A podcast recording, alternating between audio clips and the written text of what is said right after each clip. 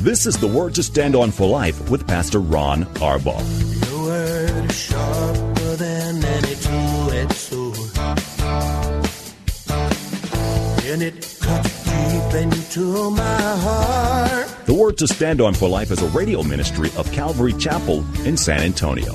A live call in show here to help you answer your questions about the Bible and how to apply the Word to your daily life. For more information on Calvary Chapel, visit our website, calvarysa.com. Get your Bible questions ready and call in now to 210 340 9585. It's The Word to Stand On for Life with Pastor Ron Arbaugh.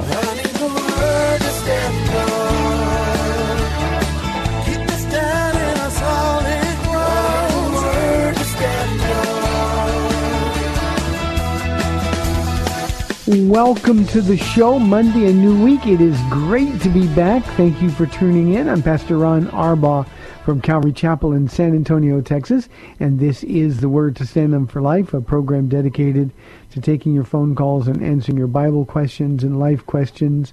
Whatever's on your heart and mind, all you have to do is call us, and we'll try to help. 210 340 9585 is our number. It's 340 9585.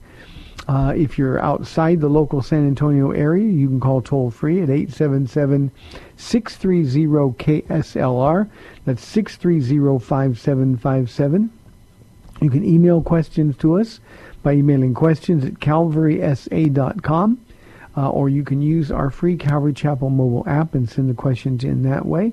If you are driving in your car, the safest way to call is to use the free KSLR mobile app, and we would get your questions through our studio producer. Uh, 340-9585 is our main number. Hey, uh, th- thanks for tuning in. I want to thank Pastor Ken for filling in for me last week. I had an opportunity to make Paula the most beautiful girl in California for five days. And so that's what we did. We went to the beach and just sort of hung out and didn't do anything. The weather was perfect. We had a great time. Uh, physically, we're rested. Um, and um, and we thank those of you who prayed for us while we were gone. A couple of other quick things, and then we'll get into our questions while we await your phone calls. Uh, tonight is our ladies' Bible study and our men's uh, and youth Bible studies as well. So seven o'clock here at Calvary Chapel. Uh, the ladies are doing sort of the past second week of the pastor's wives. Uh, I call it a retreat debriefing. Just going to share with the ladies uh, what God was sharing to their hearts uh, while they were on their pastor's wives retreat uh, the week before last. So uh, we'd love to have you there. You can watch that the women's part of it anyway at seven o'clock on CalvarySA.com uh, because we live stream it. Uh, the other thing I want to tell you, and I'm really excited about this, is uh, we need your prayers. Whenever we ask you to pray, uh, you do. Uh, but one of the things that uh, um, I, I, we've got coming up is our annual Joy of Jesus celebration. That's this coming Sunday, beginning at 11 o'clock in the morning till 3 o'clock in the afternoon at Travis Park in downtown San Antonio. Now, I've had the opportunity to meet some of you in years past uh, at Joy of Jesus. Uh, Paul and I will be there. We'd love to have you come out and join us. What you're going to see is ministry at its finest, and by that I, I mean the the hearts of the people. Um, uh, it is a whole day of just being a blessing to people. Now, primarily the audience that we're ministering to down at the park is the homeless population. Um, we're giving away free food, haircuts, makeovers. Uh, our medical clinic um, teams will be out there, and so we can look at people physically. Um, uh, just so much going on, and we'd love to have you join us. There'll be thousands and thousands of people there throughout the day. We'll have some music and food, of course. Um, we'd love to have you out there. So Travis Park this coming Saturday from 11 o'clock until 3 o'clock for Joy of Jesus. If you are a radio listener and uh, you come out to the park, please, please, please tell somebody they'll be wearing red shirts. All of the people from Calvary Chapel will be wearing red shirts. Find a red shirt and tell them, "Can I meet Pastor Ron? I'd love to meet you, and thank you for for coming." So that's this coming Saturday. Uh, Friday on the show, I'm going to have Pastor Juan Ortiz, who is our our missions pastor and Joy of Jesus pastor, uh, who's get, doing all the work getting it set up. Uh, so he'll be on the show to talk about Joy of Jesus uh, on Friday afternoon. Okay, let's get to some questions while we await your phone calls. Uh, here is my first question. It comes from Sarah. Uh, Pastor Ron, is it possible that the six days of creation were longer than 24 hours? Sarah, there's no reason to, to believe or even infer that they were. Um, the, the, Hebrew word uh, for day is the word that, that's always used to describe a 24-hour day. Um, it's never used in any other context in the Hebrew language. So the idea that it could be stretched, so maybe a day's a thousand years, that's what Peter says, that's figurative language. Um, uh, maybe there was gaps in the distance, but uh, or between the days, uh, but there's no reason to even suggest that there is. Uh, I, I, know, Sarah, that there are those who speculate that they must have been because we get all these reports that the Earth is millions or billions of years old, and and that sort of science fiction has been crammed down our throats. Uh, the truth of the matter is, um, God could do it in, in six seconds if He wanted to do it, um, but He took six days, and then He rested because the work was complete. Uh, the Holy Spirit seems to go out of his way to talk about the the first day, the morning, and then in the evening, or a day, the the second day, morning and an evening, and he repeats that over and over and over, as if to to be as specific as he possibly can, uh, letting us know that that these are 24-hour days. So Sarah, I don't think it's possible at all. Of course, obviously anything is possible, but um, these are accommodations. These kind of theories are accommodations to evolution or or uh, millions or billions of years old Earth, and it's just not necessary for Christians to go there. There is zero support biblically for anything more than a literal six-day, 24-hour day creation. So I hope that helps, Sarah. Thanks for asking the question. Here is a hard question from William. He says, Will you share your thoughts on the church's responsibility to embrace social justice? Uh, William, the reason I said this hard question is because nobody knows what social justice is. Um, the secular world has defined social justice as tearing down all forms of inequality. Um, you know, em- embracing sort of a socialistic approach to um, everybody being equal and everybody having access to the same things and opportunity being equal and, and material means being equal, um, um, personal responsibility and and uh, um, promise for the future being equal. Those things are never going to happen. And so I think I think most of the, the, the emphasis on social justice comes from the secular world. What is a shame, William, is that there are many, many people inside the church who have decided that social justice is going to be the, the spiritual or theological horse that they ride on.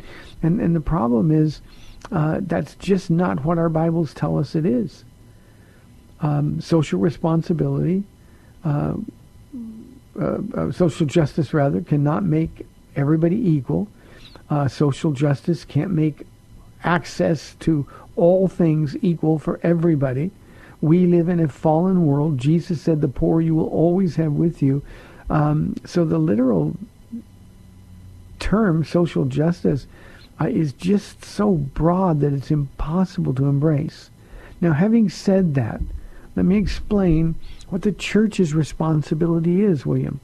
The church's responsibility is to proclaim the gospel of Jesus Christ, period, end of story. That's all we do. The problem with those who are inside the church emphasizing social justice, the problem they have is that one, they don't know their Bibles. Secondly, they're not living their lives. Thirdly, I think uh, in, in, a, in a more positive vein, uh, there are people with tender hearts and they just hate to see people hurting. But the most just thing we can do for anyone and everyone is to declare the just one, Jesus Christ. And social justice is uh, sort of a, a made-up term. Justice, by definition, is justice for all. Uh, the problem is we don't live in a just world. And the hearts of the people clamoring for social justice, uh, their hearts are not just. So what we do, William, over and over and over, and this is the only job of the church, it is to, to, to, to strengthen the church for the work that God has called them to do, to equip the saints, Paul says, for the work of ministry.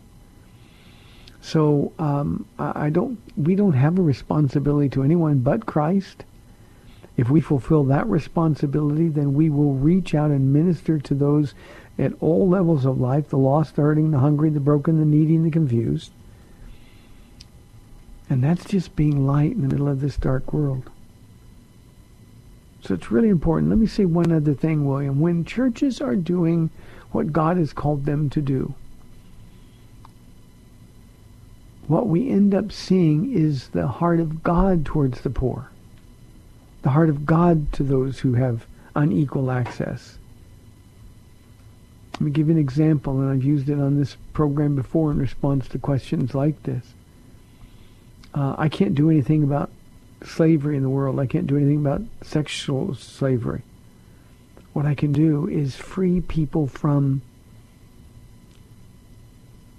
the confines of those things by introducing them to Jesus. You know, it's interesting in the little book of Philemon, um, Onesimus, the protagonist in the story, uh, he was a slave. Um, uh, in the Roman world, slaves outnumbered free people four to one.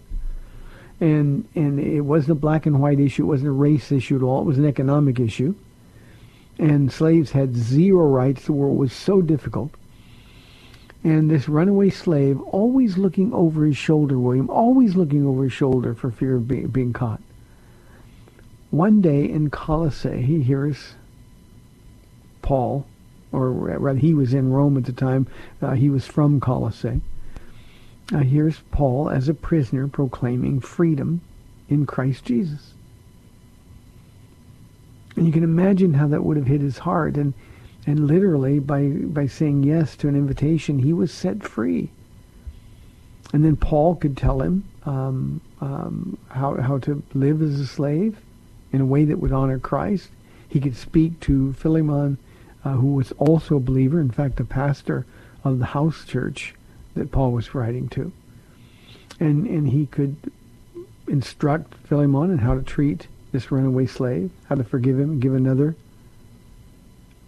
opportunity. And he was set free. So he was a beneficiary of social justice.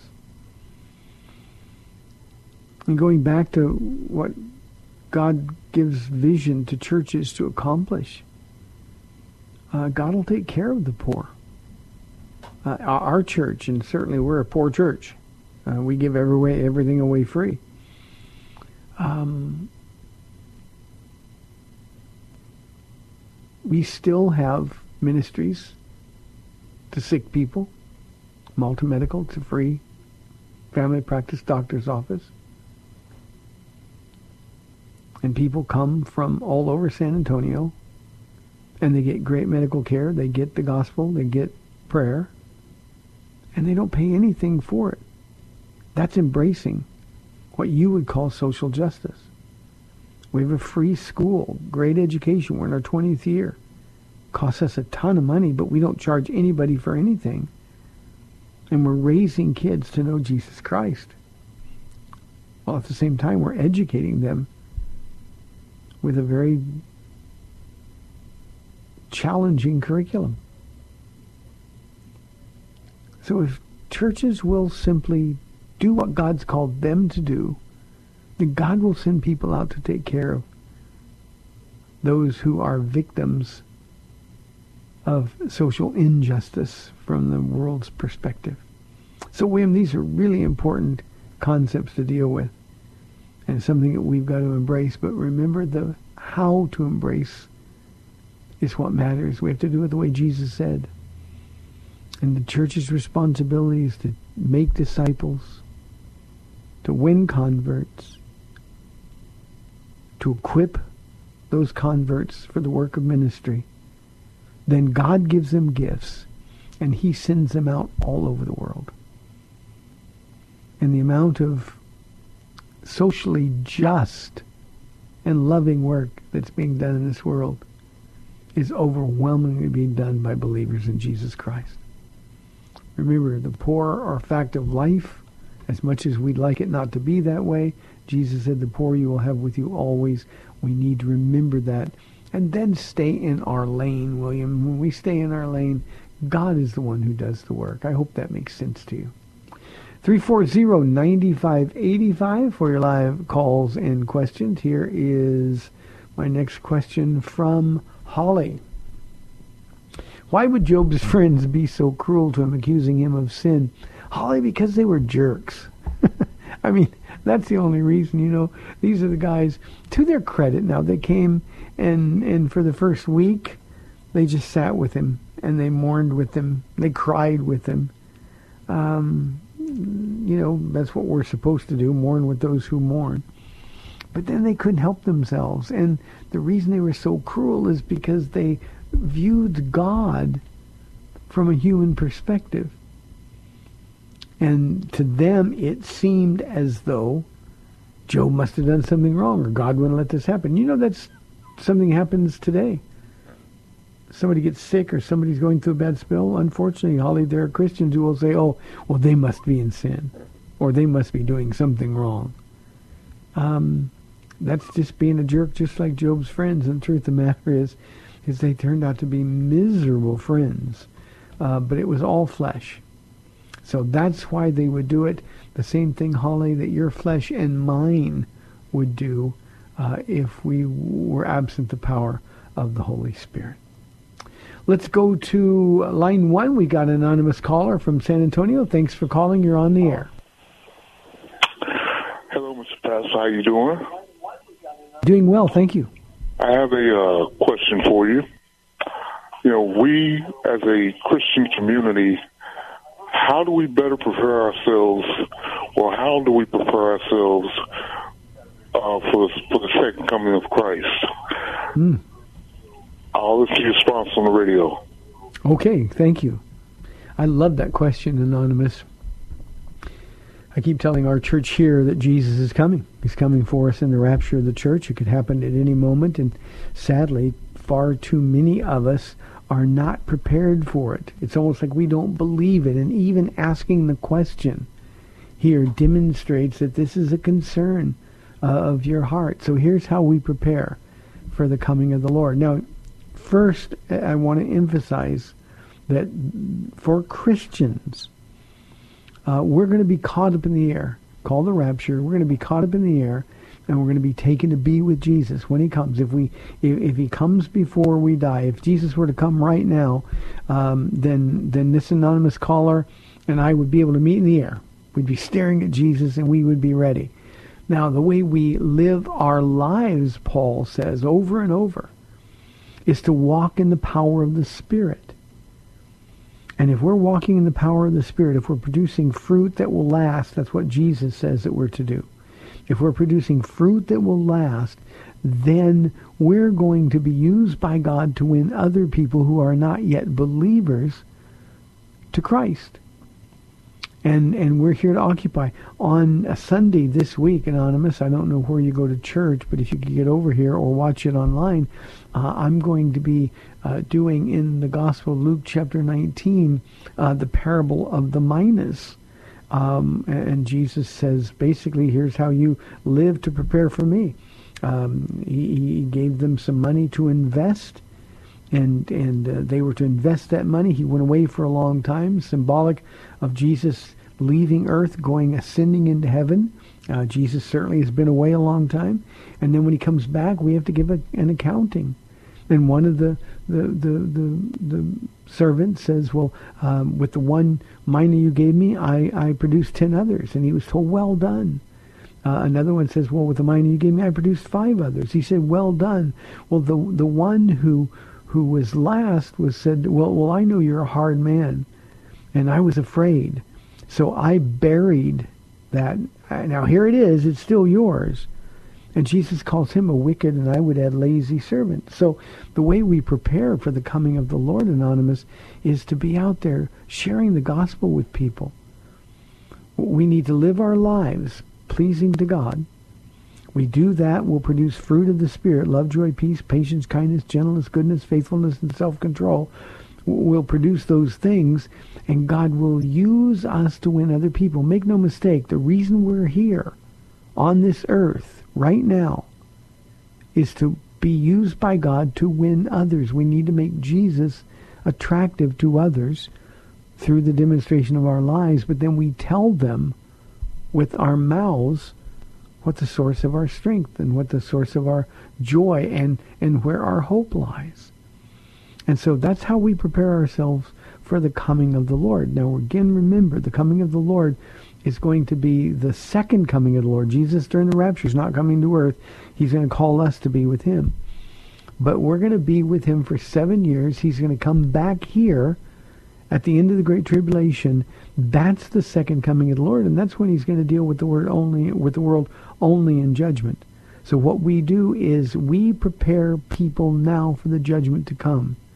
And then when we're taken to be with the Lord, then we will have our wedding banquet with Jesus. We will receive our rewards, and we will be told that we were well done, good and faithful servant, or we'll be told that our works never measured up. It doesn't mean we're not going to be saved, but it means that our works were for us instead of for Jesus.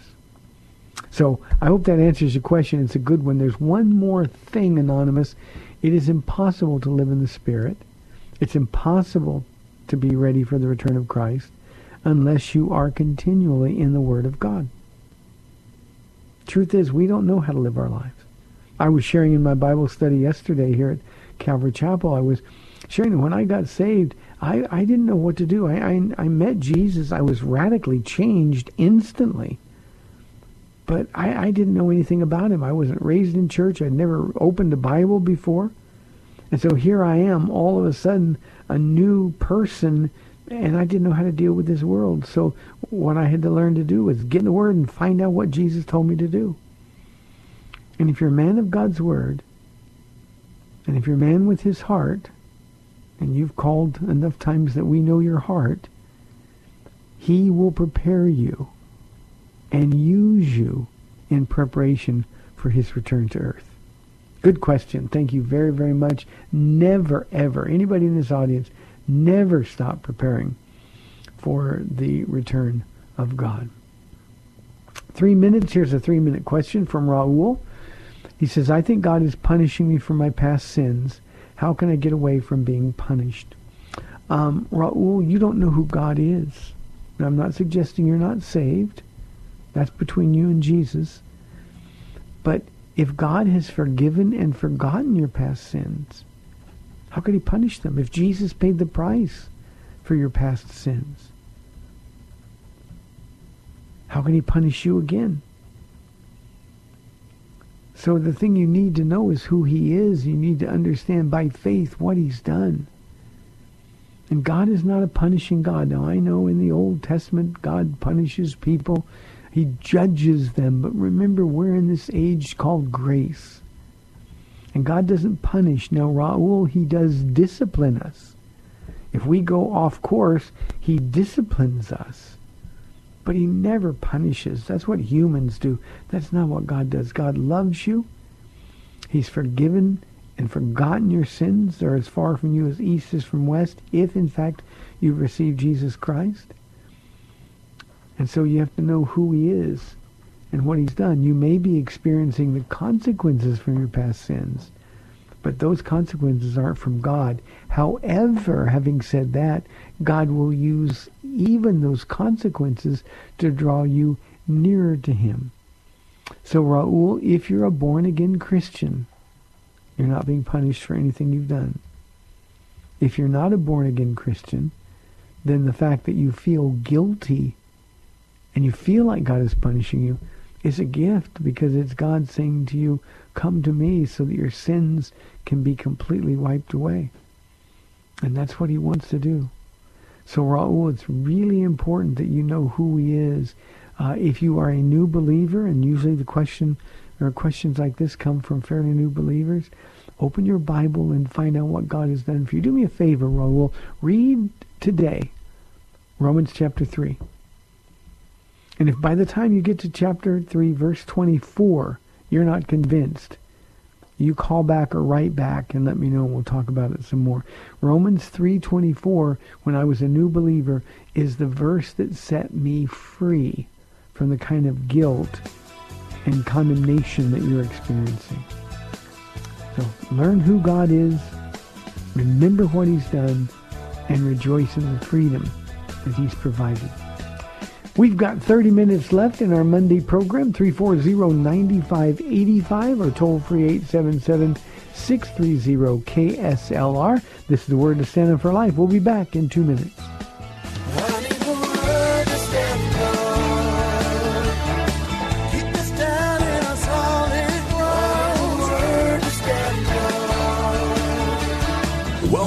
To the Word to Stand On for Life. We're taking your calls at 340-9585 or toll free 877-630 KSLR. Now, here's Pastor Ron Arbaugh. Welcome back to the program. We have 30 minutes left. 340-9585. Here's a loaded question from Daniel. He said, Pastor Ron, is there racism in the church? Daniel, write this down. Of course there is. Of course there is. Now, the reason there's racism in the church is because there are people in the church and people have flesh. And racism, make no mistake, is a work of the flesh, a stinky, stinky work of the flesh. And of course there's racism in the church. As long as there are places where people gather, there's going to be this kind of ugliness and this kind of evil. Now, if your question had been, should there be, the answer would be no. You know, Jesus doesn't recognize race. Uh, Jesus recognizes two groups of people in this world, those who are his and those who are not. And Daniel, if we who are in the church would understand that and have his heart, then we wouldn't even see skin color.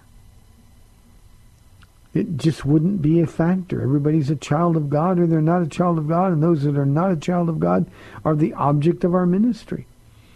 But of course, there's racism in the church. Um,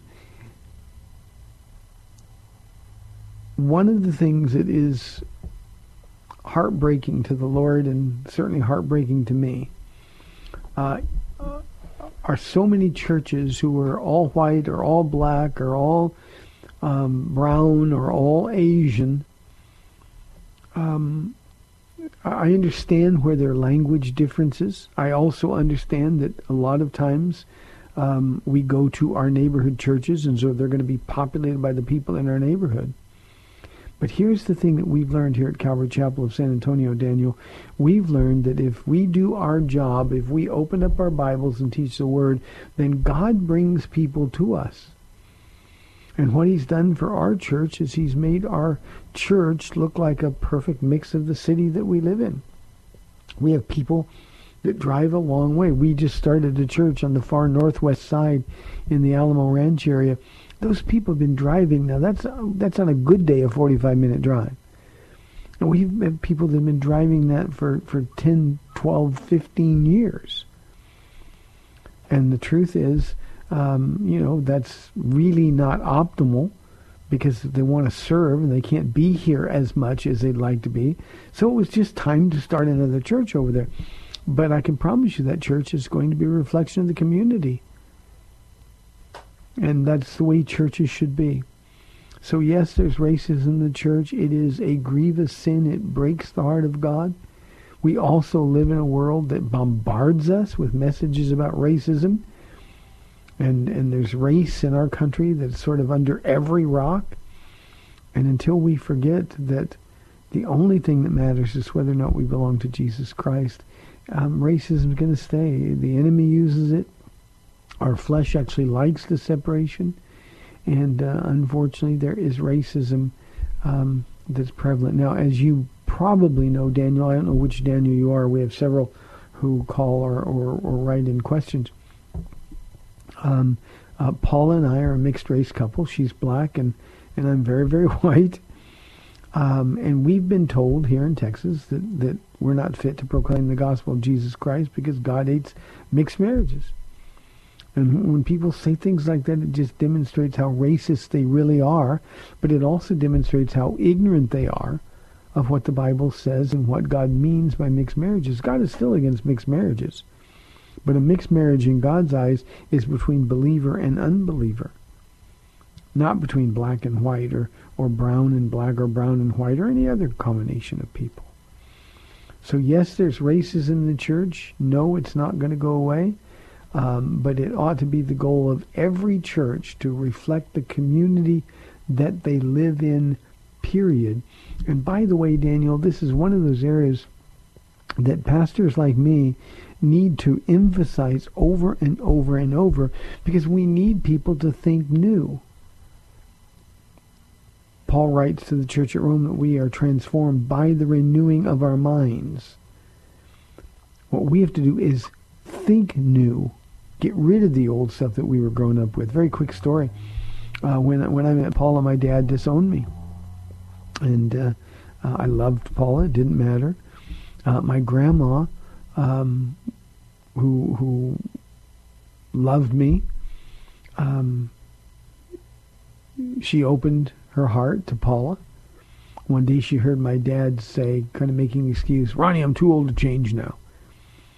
And she told Dad, that's a crock, she said. Um, you know, I'm older than you are, and if Ronnie loves her, I'm going to love her. That's the way we ought to be in the church.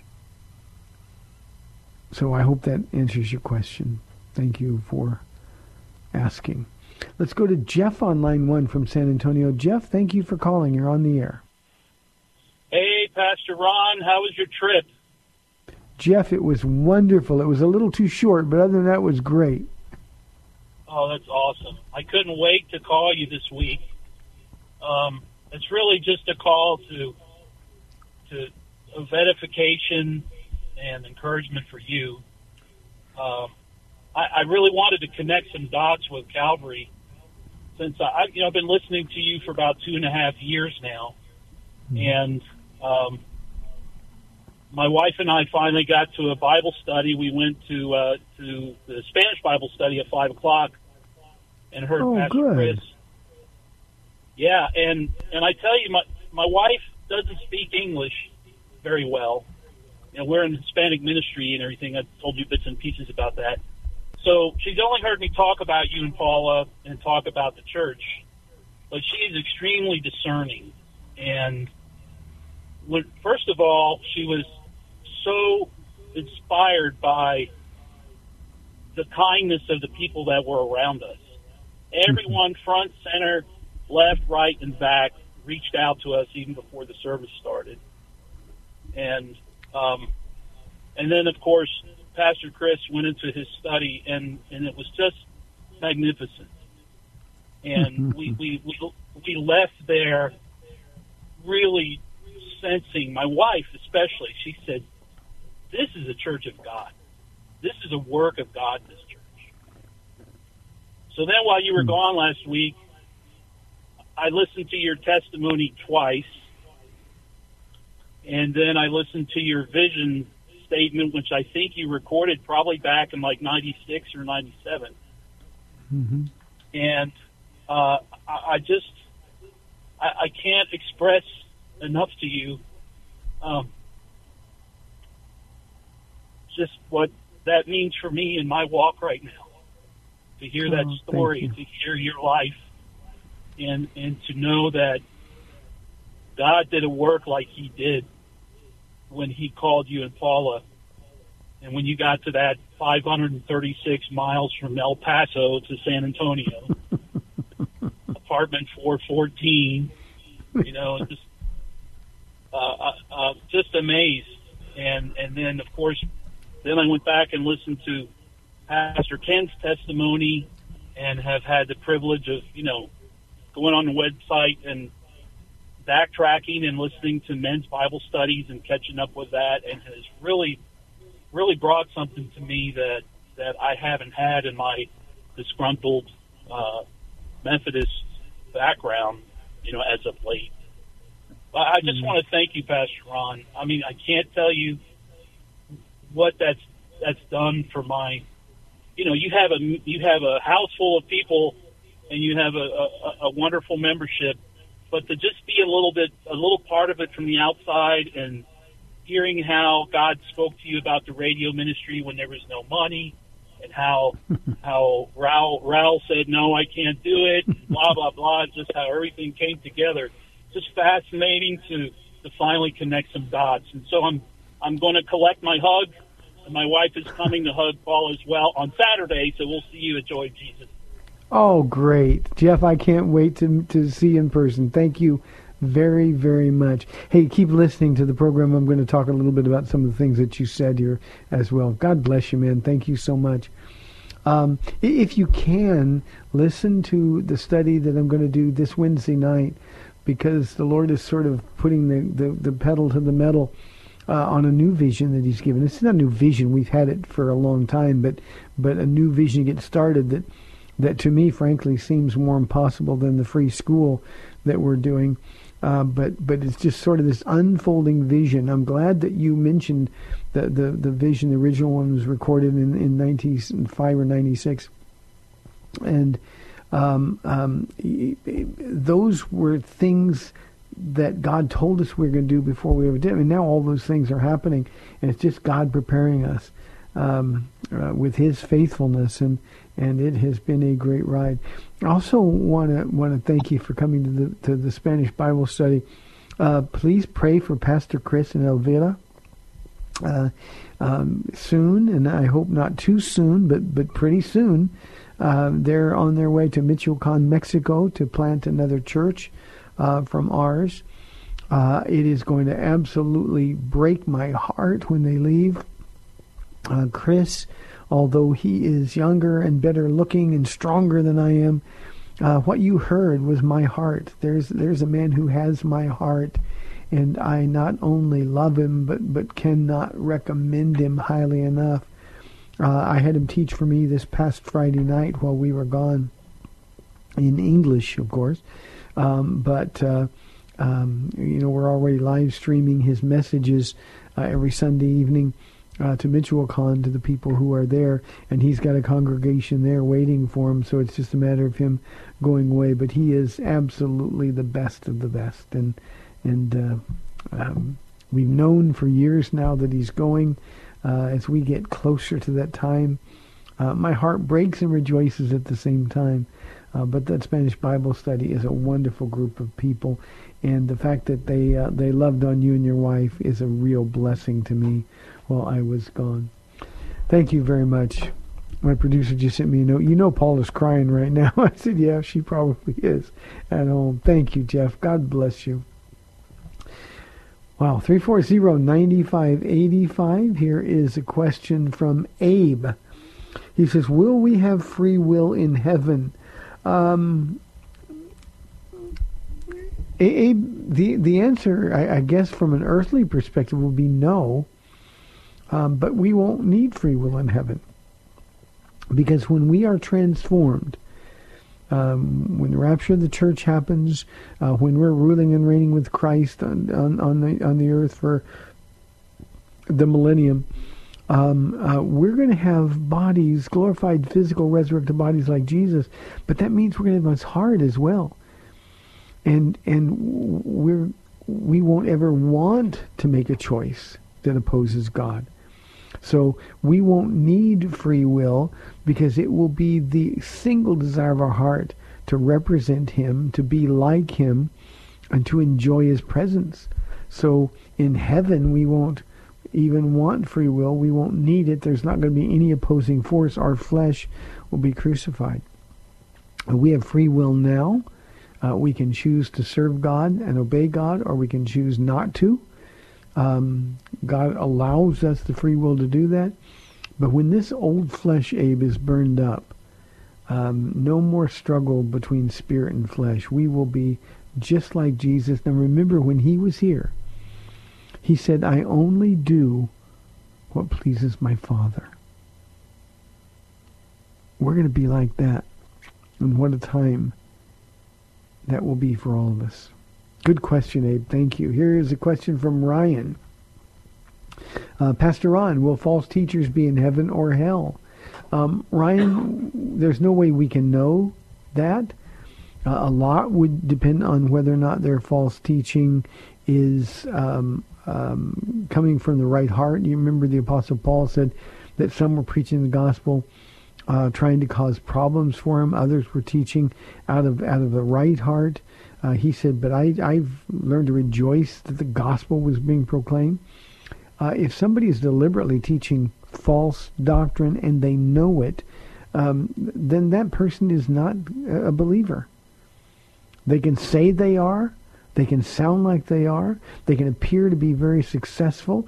But the truth is, a, a real believer with the real Holy Spirit can't knowingly, willingly lead people astray. And if they're doing it um, from the wrong heart, the wrong motives, then they're going to have a terrible price to pay. Peter in in Second Peter says that darkest blackness is reserved for them. Jeremiah is even scarier.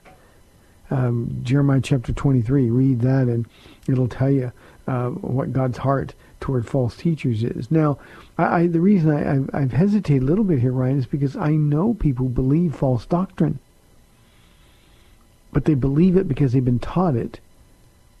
And then having been taught it, it's hard to shake. And, you know, people want God to attend to every need they have. People want to believe God wants them to be rich and God wants them to be healthy.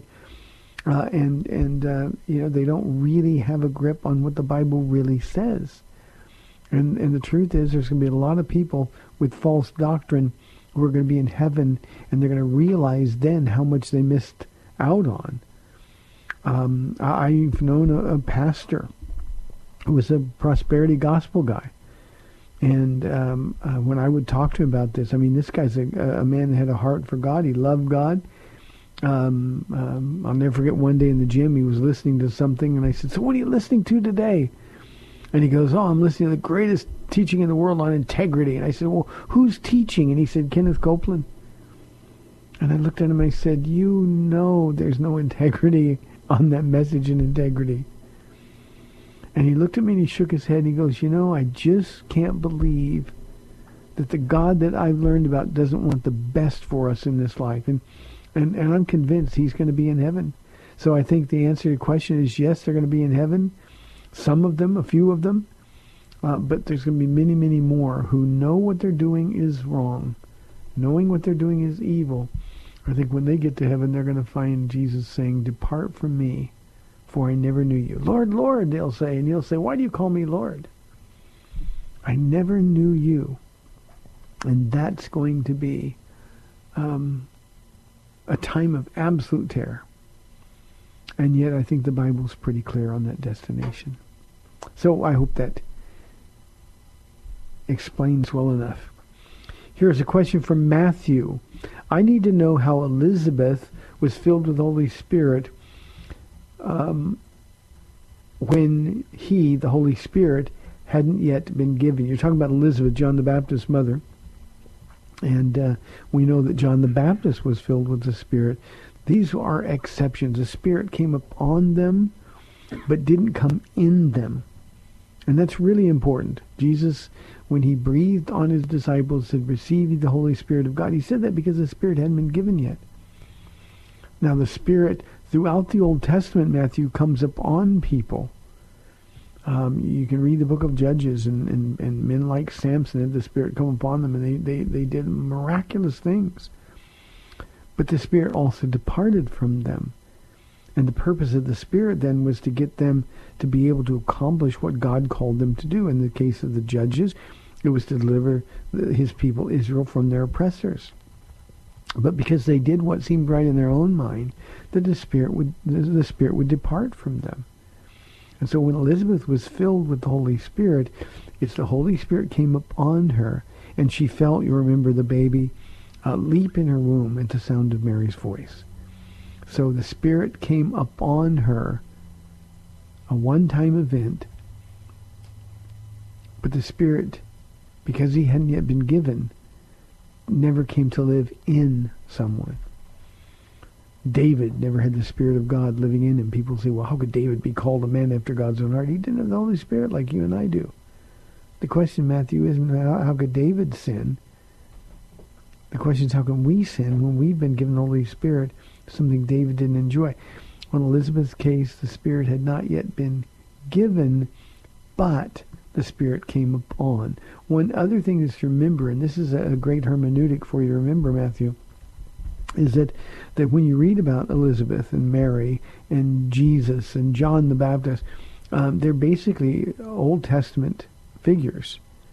Um, though they they appear in the Gospels, um, John, for example, was was a, a prophet of God, a, a, Jewish prophet, and and um, part of the old dispensation and not part of the new. Matthew, um, you know that Jesus brought in the new dispensation with him, but he lived under the law, the old dispensation. Um, that'll help you understand the differences in the Spirit. Good question. 340-9585.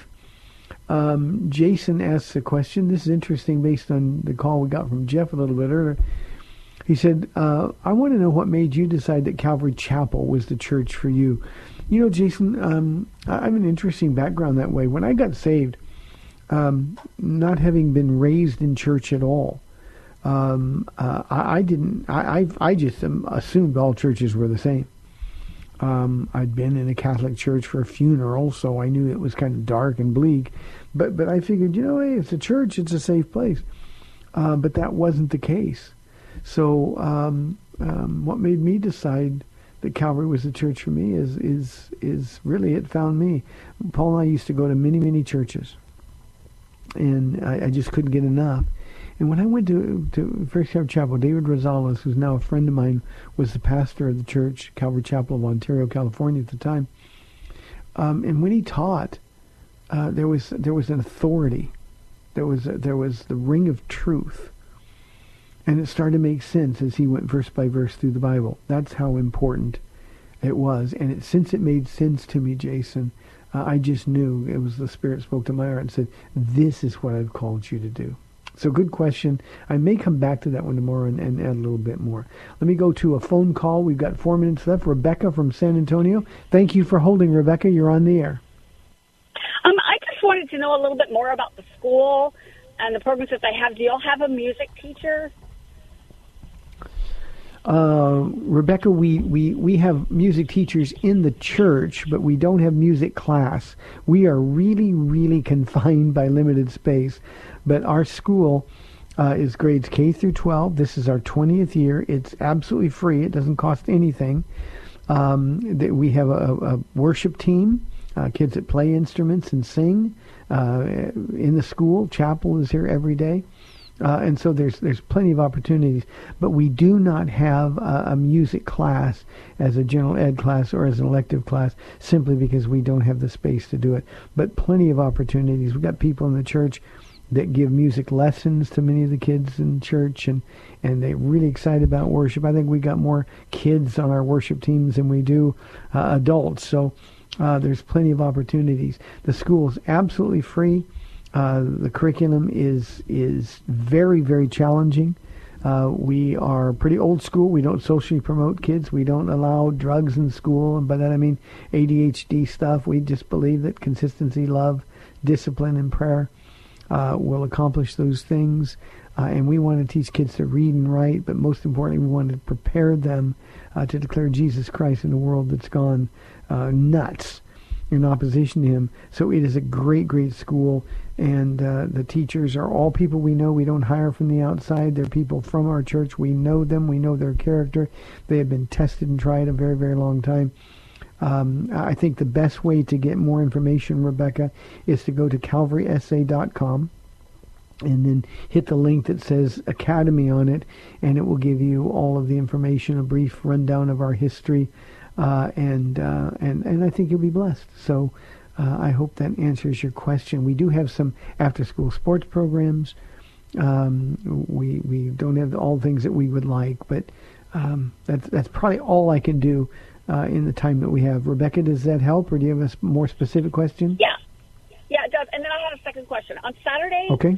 um, people that are not members of your church come to participate to help. Absolutely. We'd love to have you. Just come and find somebody in a red shirt.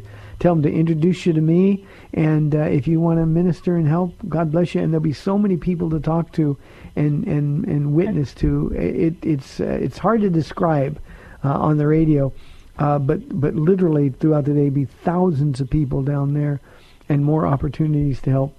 Uh, one thing I can say on, on the air, we need hairstylists, barbers. If if anybody out there is a licensed barber and hairstylist, I know Saturday's your your money day, but uh, we need we need extra help. The line for haircuts and makeup and makeovers, things like that, is really really long. But I'd love to meet you, Rebecca. So I look forward to seeing you on Saturday.